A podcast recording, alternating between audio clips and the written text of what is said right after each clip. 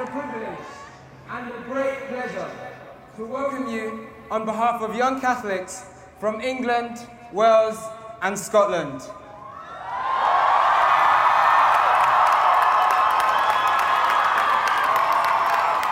Your visit brings us together. It is like a family reunion, and we are very, very pleased to see you. My name is Pascal Uche, and I am from and I am from St. Francis Parish in East London. Gathered here today are two and a half thousand young people representing almost every parish in the country. Like many here, I have been actively involved in the church serving the elderly in Lourdes, and going on retreats. I know that others here help in confirmation sessions, communion classes, parish music groups, youth groups, and projects that serve those who are disadvantaged. We are a truly living church that offers great opportunities for young people to encounter and share the love of Christ. Pope John Paul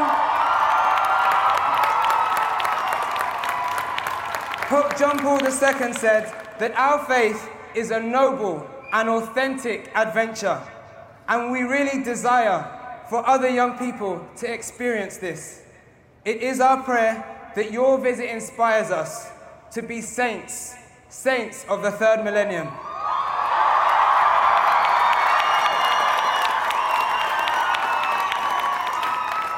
Holy Father, we would like to ask you to bless for us a candle stand. We hope this will be a symbol for Catholic youth ministry. It has been thoughtfully designed for use in prayer, teaching, and meditation.